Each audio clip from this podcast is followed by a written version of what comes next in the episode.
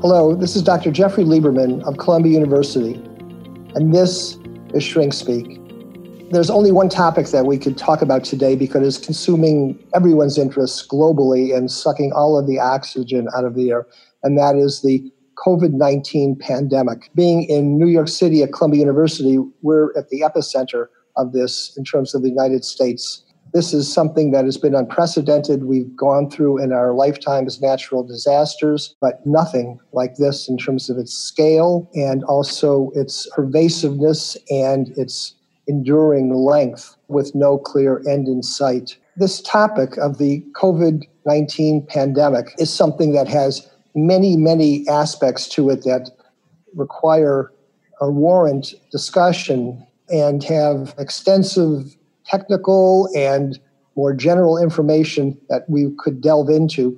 But one of the things that's been in the forefront of people's minds in terms of uh, how to manage the crisis is the issue of testing, uh, diagnostic testing, and testing to determine who's been exposed, who might be a carrier, who might be immune to this condition even for somebody like myself, who, even though I'm not a clinical or laboratory pathologist or an infectious disease expert, but a physician specialized in psychiatry, I have not been able to sort of figure out why the testing has been something that has been so complicated, limited in accessibility, and difficult to be able to know how to use in whom and when. To try and address these questions, we're really fortunate to have Dr. Eldad Hod, who is one of the premier experts in terms of clinical and laboratory pathology, developing tests that can identify various uh, agents associated with disease, in this case, infectious pathogens, or their uh, antibodies that are generated in response to it.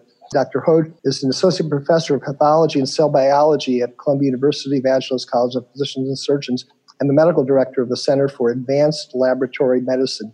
So thank you for being with us today, Dr. Hod.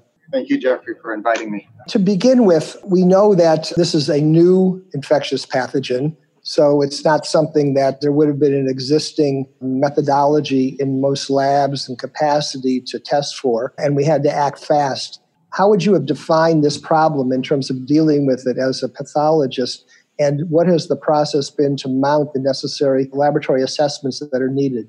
There are two things you, you want to know when there's a when there's an epidemic or a pandemic in this case. One is incidence and one is prevalence. So incidence is how many people have the disease right now, and then how do you diagnose that? For viruses, you, you really need more of a molecular test. So that's the nasal swab, the nose swab that, that people are using our first challenge was bringing up the nose swab test so that we could find out who currently is coming into our emergency rooms has the virus. And, and that was met by a lot of challenges due to lack of supplies, lack of prior planning. We didn't have the reagents we needed to, to do those tests. But now that that has been, um, for the most part, worked out, and we have uh, a much greater capacity for, for testing um, here at Columbia, the next challenge is figuring out the prevalence or how many people had the disease in the past. Dr. Hod, let, let me interject to stop you right there. So, uh, if I understand correctly, uh, you need to do a molecular test to di- make a diagnosis, and that requires collecting a specimen. And in this case, the specimen is with a swab as opposed to a blood test. Um, so it's sort of like the strep tests used to be where you would take a swab and make a culture. I can understand when you say reagents. Reagents are chemicals, materials that you need to calibrate the assay and, and validate it. Why are swabs in short supply? I'm not in charge of the inventory as to why we don't have enough swabs. I don't know why we don't have enough masks in this country. Those are great questions, but that's not one that I can address because that, that's not my, you know, the, the inventory for swabs is not my issue, but or is not what I'm responsible for.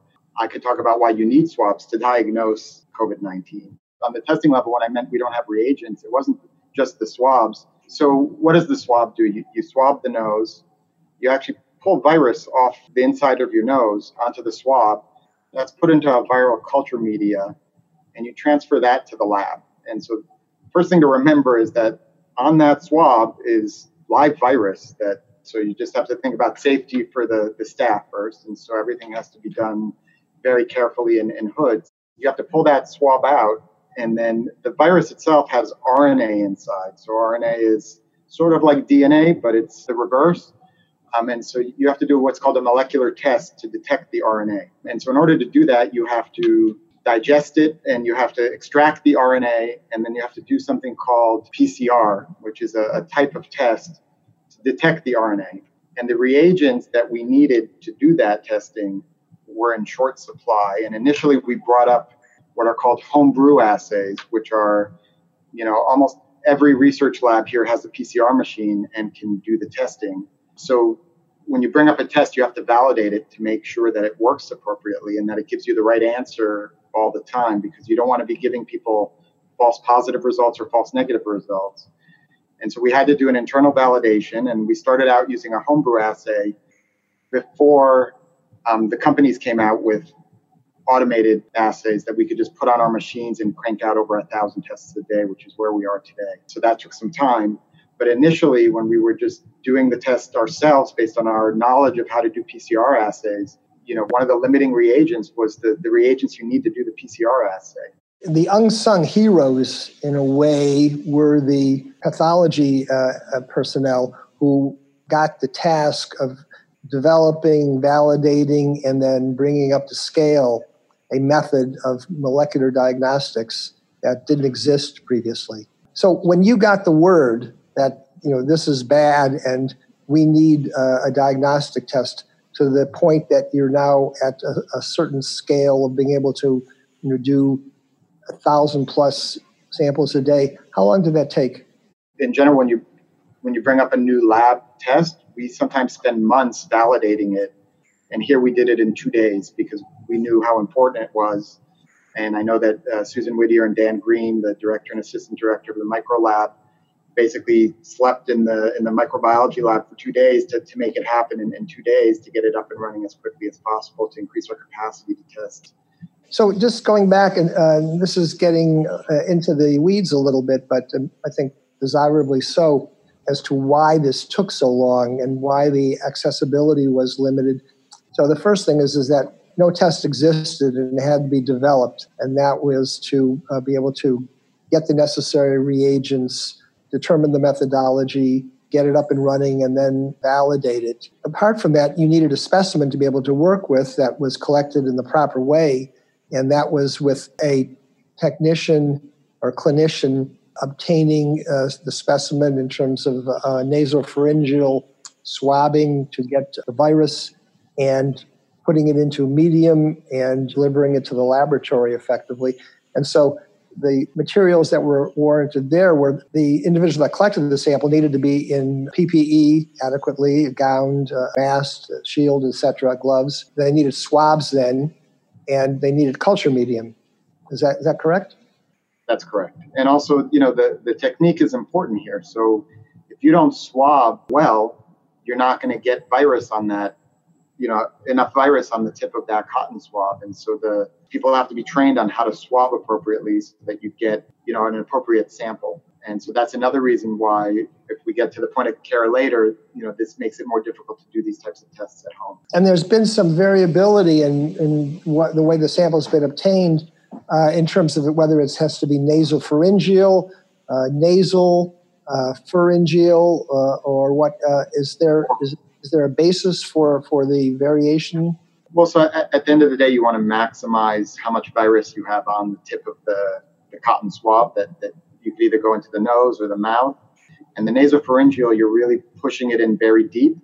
And now they're going to be coming out with ones that are approved to be used just in the nares, so just on the outside of the nose, which is a, a lot less uncomfortable um, for people. But the sensitivity is going to go down when you do that because you're going to capture, there's going to be more virus living in the back of your nose um, where you stick the swab in and spin it for 10 seconds um, as opposed to just swabbing the outside of your nose. And so, depending on where you get the sample, you might be more or less likely to get enough virus on the cotton swab to detect. So, you're going to get more false negatives if you just do um, on the outside of the nose versus whether you stick the swab all the way into the nose. With so many different uh, elements or stage steps involved in the process, and the fact that it's a process that was mounted uh, in short time period and has been refined iteratively, it sounds like there's uh, significant potential for false positive or false negative to occur. Do you have a sense of that? And, and uh, is that something that's, um,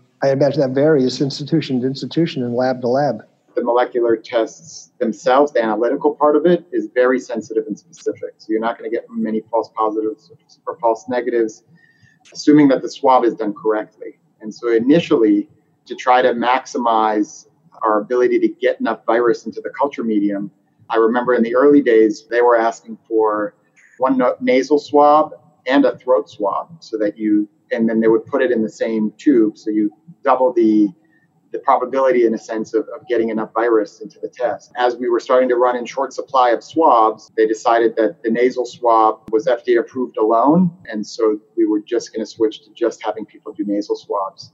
It was basically a decision based on our supply of, of swabs. As crazy as that sounds, why does each did each institution have to scramble to get this up and running as opposed to the CDC or, or the NIH or some centralized or federal agency developing this and then rolling it out to uh, healthcare institutions. Initially, that was the case. So, initially, when this all started, the CDC and the Department of Health wanted to do the diagnosis, and, and we weren't allowed to do it in our labs yet. And so that was the approach taken at first, and they didn't have the capacity. And so then it has to be rolled out at the various hospitals. And so everyone started scrambling to develop the assay. And then you, you can't start doing a test until you validate that um, the way you're doing it is accurate, that you're going to give people accurate results. And so that validation process requires you to have in your hand known positive and known negative samples. And so we would take a swab, test it on our system, also send it to New York State Department of Health or the CDC, make sure that our results match up so that we can feel comfortable that our test is testing the same as the gold standard. Before you can begin testing in house in your hospital, you have to prove that the test is functioning as specified in the package insert. That process in a normal time could take us a month or two because we have to repeat a lot of the tests. We also have to do what's called a reference range. Um, so for many tests, you get a range of results and you want to know what's normal and what's abnormal. And so how does how is that done? And the, the truth is the reference range varies depending on your patient population. And so the reference range for a test at Columbia will be different than it is at Cornell or some other hospital because we get different patient populations and there are different ethnic and, and racial differences in, in, in different tests. And so we have to define what's normal first by getting 120 or 240 healthy people from our population to give us a sample to test on the test to say this is what the range of normal is for our test in our population. So those those studies will take us three months, two months sometimes to do. Then the test has to be built. IT gets involved. They have to build the test so that doctors can order it appropriately. And then we have to validate that the results appear in the computer system appropriately with appropriate comments. If there's a critical value or something is needs to be escalated more rapidly, there's a whole IT team that also has to validate this. So in a, in a typical situation, that takes three months. For the COVID 19 molecular assay, we did it in two days for the molecular test once the company came out with the assay. Okay, because we knew that this was important we knew we needed it now. And so everyone was working 24 7 to make that happen. The central locations don't have the capacity to do it for every single test. They don't have enough machines to do it. I mean, maybe if, if we would have started buying machines centrally six months ago, we would have been okay, but that wasn't the case. The feat of being able to respond in the way that uh, has been able to be done sounds, you know, heroic and you know, miraculous. However, it leaves me with a, a sense of concern that there's a lot of variability in the durability and specificity, sensitivity of the assay from institution to institution. So that's true for every test. So depending on which company you buy your kit from, you may get different results. And you can't compare across institutions. This is bewildering to, to many people.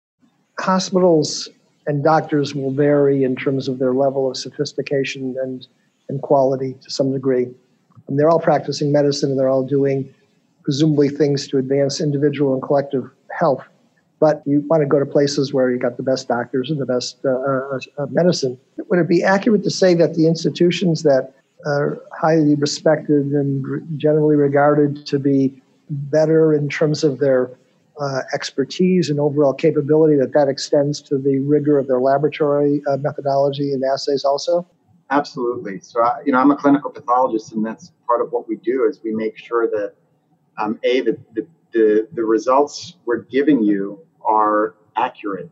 And how do you know that the result i'm giving you now is correct? Because it could be that the, the instrument broke down and that all of a sudden we're starting to give erroneous results because you know things malfunction. There are so many levels of control that we have to do to make sure that we're pretty confident when we give you a result that it's accurate on various conference calls that i'm on with other department chairs from other hospitals i hear rates positivity of testing quoted they're, they're very different uh, but they're also very markedly different from our hospital you know, our hospital, the current rate is what now, like 60% positive of all tests. Other hospitals, and uh, uh, I've heard 10%, 15% or so. It would seem that that's less a function of the uh, assay sensitivity or the method than it is the criteria for who's being uh, who's being tested. The good news in New York is that we're all regulated by New York State, which has more stringent criteria than the FDA. So you can feel pretty confident that all the labs in, in New York State are, are, if they're function, you know, if they're doing a good job following the, the New York State uh, guidelines, are doing all the appropriate validation studies to make sure that their tests are sensitive and specific and that they're functioning accurately throughout the day. Um, I think the issue is in determining, based on your capacity, who you're going to test. And I think currently our, our, our testing algorithm is really we're mostly testing people who who come to the hospital and are really sick. We're not going out into the community and testing people um, who are not sick um, or not severely ill. And so we're going to have a much higher rate of, of positive results if you're selecting. It's a selection bias if you're selecting people who, who are more likely to be positive. I want to switch now gears to serologic testing um, or the testing that's examining the uh, immune response to the to the viral antigen. Can you just elaborate on, on what the logic, methodology, and status of that is? So, so when you say serological testing, what you're saying is you're looking for whether the person made an immune response, and in this case, antibodies to COVID 19. Um, and so when you're exposed to any virus, your, your body mounts an immune response to it to fight it. And we could detect that, and that immune response, the, the traces of that immune response can be detected weeks, months, sometimes even years later. So that's called the serological test, which is something we do on blood. So if you spin down blood, it separates it into the red layer and then the yellow layer on top. And the antibodies happen to be in the serum, which is the yellow layer on top. The first issue with serological testing is that if you become sick today, you're not going to have antibodies to COVID 19 because you've never seen it before. And so you may have antibodies to other coronaviruses because you've seen them before, and that becomes an issue. Um, but you have never seen COVID 19. And so it's going to take at least a week for you to make antibodies to it. So this is not a useful test to test you on day one of you just got sick and you want to know whether you have COVID 19. Where it's really good to test is it, it's two weeks later, you now feel better because you did what they're telling you to do and you didn't leave your home and you quarantined yourself, you never got tested. So you never got nose swabbed. And now you want to know did you have COVID 19? This is a great test for that. And so two weeks later, after you've cleared it, that's when you want to be testing for, for serology. Not on day one through seven for sure, and probably in the first two weeks after symptom onset is not the right time to test for serology. So, what what good is it to know that you have it when you're better? Okay, so we don't know for sure, but it, it seems likely that if you've had it once, you're probably not going to get it again. So when you think about being able to restart the economy and, and allow people to, to come back out, if you if you know you've had it, then you can feel more comfortable going outside. There are some dangers in that, and, and we need to talk about that as well. But you know, if you have antibodies, then you're most likely protected from getting it again. The other advantage, and, and that's what we're using it now, and that's why I brought it up um, so quickly, is because anyone who's recovered from COVID 19 and has made antibodies to it can now be a source for treatment. So if you've cleared it and you have protective antibodies in your blood, if you're willing to donate your blood, then that could be used to treat others who are currently suffering from the disease. We're using the test right now to screen people who've had it and recovered to see if they have enough antibodies to go donate blood so that then we could use that plasma to treat others. Um, that's the current use we're using it at Columbia at the moment, and that's at the moment the only use um, that, that we're using it. If you have been sick, but uh, not so sick you had to come to the hospital, and you toughed it out at home, uh, and your symptoms resolved, they resembled uh, everything that's been described about uh, COVID 19, and then you want to or you have the opportunity to uh, be tested, um, that would be the, the, the circumstances in which it would be done, and it would be able to verify that you did have it and also maybe identify you as somebody who could be a plasma donor for, for treatment. The only people that should have serologic testing at this point, or you would think would be most uh, indicated, are those that were symptomatic and recovered but undiagnosed. With the current generation of tests, let me tell you about the test that we validated in house. Basically, looks like a pregnancy test. You can put a little drop of blood on it, and within 15 minutes, you have a result. So, this sounds like a wonderful idea to roll out into the community so people can test themselves. So, when I validated it, I needed to collect blood samples from hundreds of people who recovered. And so, it, it took me some time to collect those samples. And I had to know when was their date of onset of symptoms in relation to when I got that blood sample so that I, I knew if they were 14 days out, seven days out, five days out, 21 days out, so that I could figure out at what point this test became positive. In the first seven days after someone has symptoms, if we get a blood sample, 0% of them were positive on this test. In the following week, it's about 30%. If you are known to have COVID 19, and we know that because I'm getting blood samples from people who got tested by nasal swabs, so I know they had COVID 19 because I could see the RNA in their nose. Between 14 to 30 days later, this test is only positive in about 50% of the cases. So, in other words, it's not very sensitive. So, the, the, the way you develop these tests is you actually need to manufacture proteins from the virus. And in this case, it's a pregnancy test. So you actually put those proteins on a strip, on a line, on a test strip, just like a pregnancy test. And when you put the blood on it, the blood flows through and the antibodies get caught up in the where that antigen is, where the protein is from the virus. And that's how you sort of detect it. That causes a color change. The issue here is that unless you have the right protein on that line, it may not detect all antibodies. And the other thing is that coronaviruses are similar to each other. And so they have spike proteins. So the, the reason they're called coronaviruses is they look like a crown. So if you look at them under a microscope, sort of a circle and they have these club-shaped projections coming out of them. That that's why they're called coronaviruses. So that spike protein is a trimer of an S protein, and there are similarities between coronaviruses in their protein structure. And so there's potential cross-reactivity. Um, so if you've had coronavirus 63 in the past, which is a mild cold, and made antibodies to Corona 63, if you choose the wrong protein to put on your test strip, you're going to test positive for COVID 19, even though you really had Corona 63. We don't have the optimal protein to give us confidence that we're capturing just COVID 19 and not something else, and that it has the, the the requisite sensitivity so that we can make sure that 99.9% of people who've actually truly had COVID 19 two weeks prior are testing positive with this test. At the moment, we're at 50%, 60%.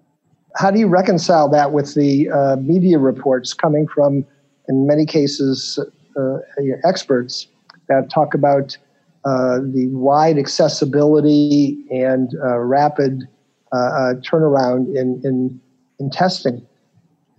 well, that's what people want, and that's that's where we should be. They're talking about serology. That's the least sort of technically difficult, but the way you're describing it, it's it's not uh, uh, it's not you know a, a turnkey process either. So it needs to be, it's like just like everything when you develop a new test, it takes, you know, it takes months, if not years, to develop a new test and get it appropriately validated so that we know how it works. We're truncating the process and doing things in weeks or days um, as opposed to years.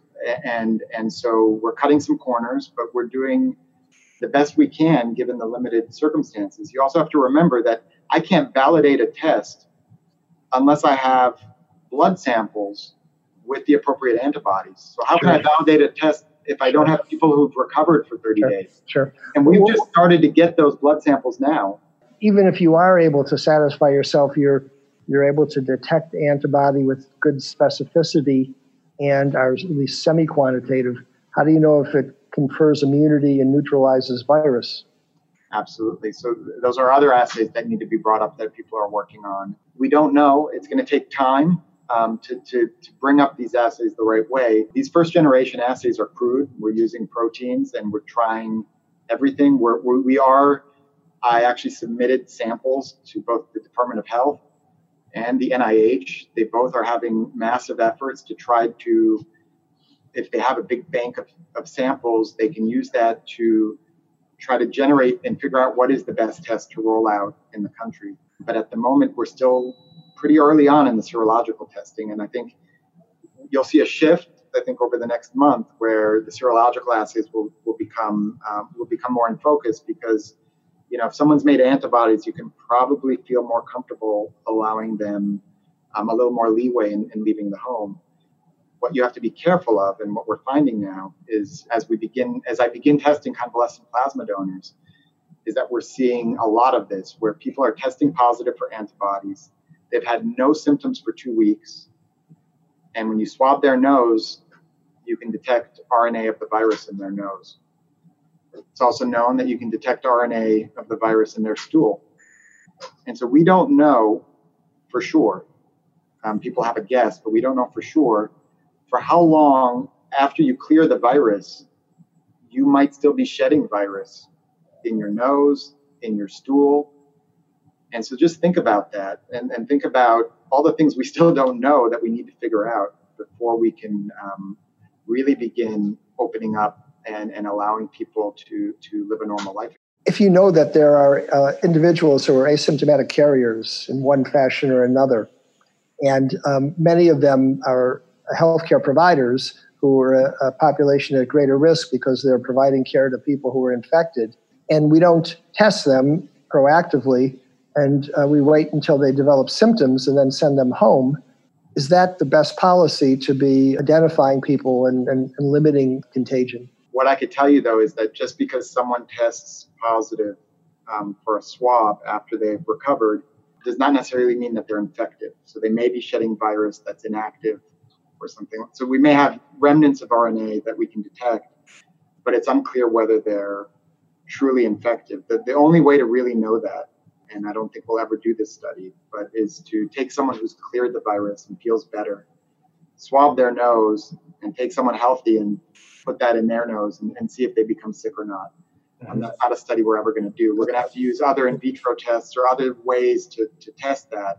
And transmissibility. Um, transmissibility, but or use uh, animal models to do that. But at the moment, we truly don't know.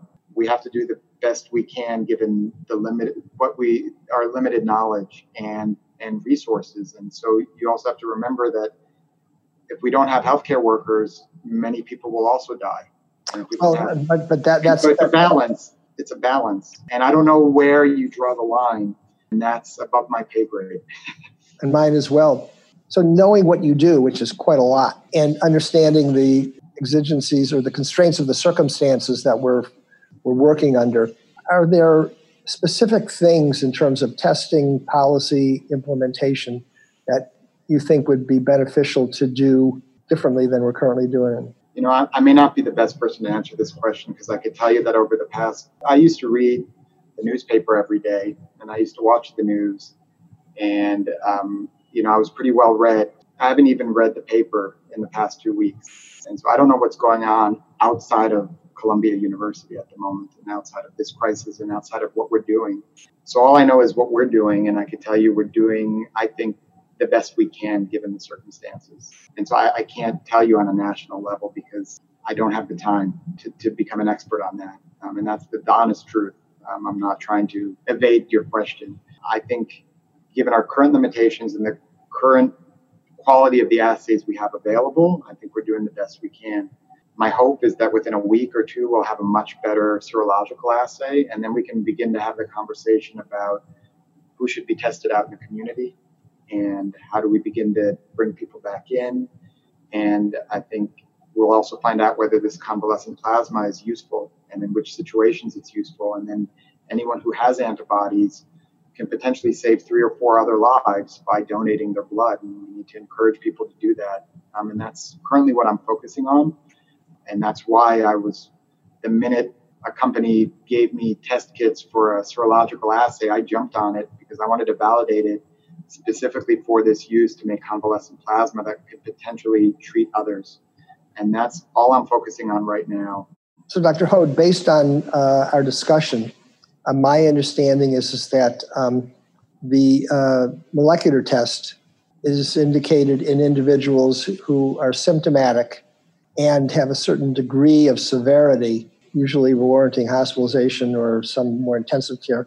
And in uh, facilities such as uh, Columbia Medical Center, where the specimen can be collected optimally and that um, there's the capacity to do molecular diagnostics using one method or another. You can also do it as a drive through, as long as you have a qualified person doing the nose swab so that you get an adequate sample and then taking it to a, in New York State, at least a New York State certified laboratory to perform the testing. I'm pretty confident that that testing is accurate and that you're going to be providing people with accurate results. And you can actually get that test result within three hours of putting it on the machine. And so that is a pretty rapid assay. In terms of serologic testing, my understanding from what you've uh, described is that at this point in time, it's useful in individuals who have been symptomatic, either diagnosed COVID positive or presumptively COVID positive, and have recovered, and that the uh, yield wouldn't necessarily be clinically informative for that person's management, would be helpful in indicating that they had exposure and that there may be some immunity that could be harvested for the purposes of treatment. Sure. And also, you know, for healthcare workers who want to know, did I already have it? And although we don't know for sure and we, we would recommend PPE for everyone, I know if I was on the front lines, if I knew I already had it and had antibodies to it, I would feel a little more comfortable. I still would still use the PPE and still socially distance and everything like that, but it would give me a little more comfort um, being on the front lines. And so that's how we're going to be probably using it at Columbia. And as the test becomes better and better, and we bring up a second generation assay, a third generation assay that that is better and better, eventually these types of tests will be rolled out to everyone in the United States because that's going to determine the prevalence you know, they say that ultimately 70% of us will be positive for it. We won't know unless we have the antibody test. I think that the American public has now become widely aware of the gratitude uh, that is owed to people on the front line, healthcare providers who are providing direct care, and they're showing it in many ways, uh, including, you know, having daily or nightly kind of public applause sessions where they recognize this. But I don't think there's a wide recognition about the heroes that are doing this work, like yourself, who were not clearly in the public view. And this is uh, at least as, as uh, important as the direct ministering of you know care by the bedside. So, Dr. Hod, your colleagues, uh, uh Dr. Susan Whittier, Dr. Steven Spitalnik, Kevin Roth, our gratitude and, and admiration for everything that you're doing and, and wishing you well and success in this work. Thank you. This is Dr. Jeffrey Lieberman at Columbia University, and this has been Shrink Speak.